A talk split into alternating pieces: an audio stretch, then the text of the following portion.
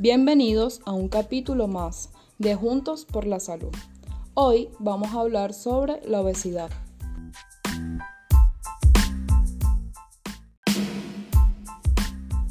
Señoras y señores, bienvenidos a un capítulo de podcast. Mi nombre es Teresita Marcano, estudiante de nutrición. Hoy tengo el placer de hablar sobre un tema súper importante, que es la obesidad.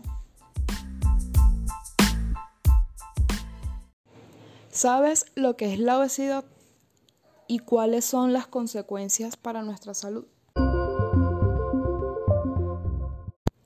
Según la OMS, la obesidad y el sobrepeso se define como una acumulación anormal o excesiva de grasa que puede ser perjudicial para la salud. La obesidad ha alcanzado proporciones epidémicas a nivel mundial. Cada año mueren alrededor de 2.8 millones de personas a causa de la obesidad o sobrepeso. Aunque anteriormente se consideraba un problema confinado a los países de altos ingresos, en la actualidad la obesidad también es prevalente en los países de ingresos bajos y medianos. Los gobiernos, los asociados internacionales, la sociedad civil, las organizaciones no gubernamentales y el sector privado tienen una función crucial en la prevención de la obesidad.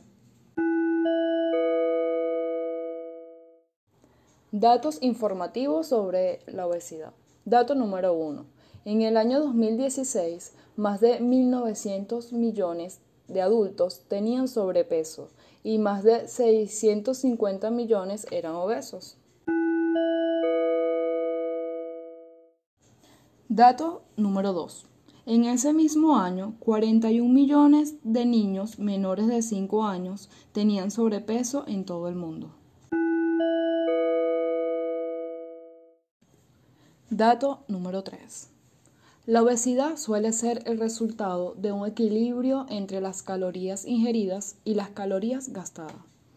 Por lo tanto, podemos decir que el aumento del consumo de alimentos muy ricos en calorías sin un aumento proporcional de la actividad física produce el aumento de peso. La disminución de la actividad física produce igualmente un desequilibrio energético que desemboca el aumento de peso. Dato número 4. El apoyo de la comunidad y del entorno son fundamentales para influir en las elecciones personales y así evitar la obesidad.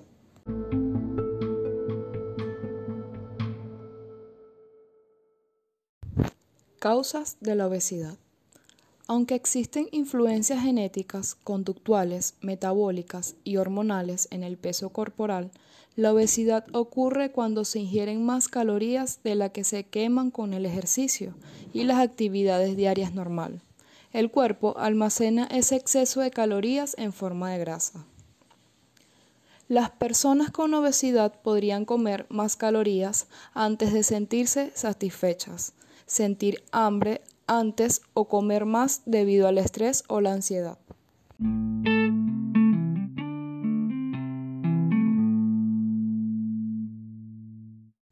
La obesidad puede ser diagnosticada típicamente en términos de salud, midiendo el índice de masa corporal, pero también en términos de su distribución de la grasa, mediante la circunferencia de la cintura o la medida del índice cintura-cadera.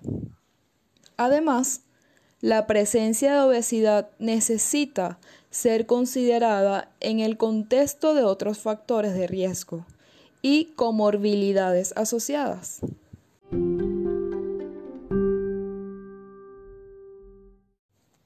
Según el origen de la obesidad, esta se clasifica en los siguientes tipos. Primero, obesidad exógena. La obesidad debida a un régimen alimenticio inadecuado, en conjunción con una escasa actividad física. Segundo, obesidad endógena, la que tiene por causa alteraciones metabólicas. Dentro de las causas endógenas se habla de obesidad endocrina, cuando está provocada por difusión de algunas glándulas endocrinas, como la tiroide, por ejemplo, o por deficiencia de hormonas sexuales, como es el caso de la obesidad gonadal.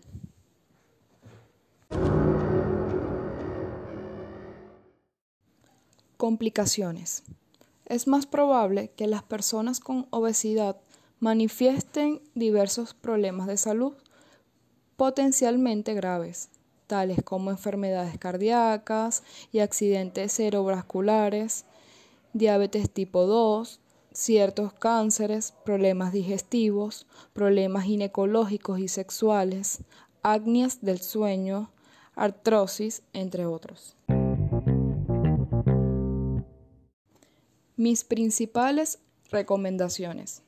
Lo ideal es prevenir esta enfermedad, tomando medidas para evitar el aumento de peso no saludable y los problemas de salud relacionados. Estas recomendaciones son las siguientes. Primero, realizar de 150 a 300 minutos de actividad física de intensidad moderada por semana. Segundo, seguir un plan de alimentación saludable. Tercero, identificar y evitar las situaciones que hacen que comas fuera de control. Cuarto, ser constante y disciplinado. Y por último, acudir a nutricionistas para que realice un plan alimenticio que se adapte a tus necesidades.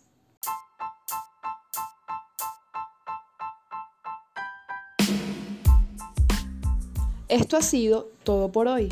Muchas gracias por su atención. Por favor, síguenos por nuestras redes sociales, arroba Juntos por la Salud en Instagram y Juntos por la Salud en Facebook.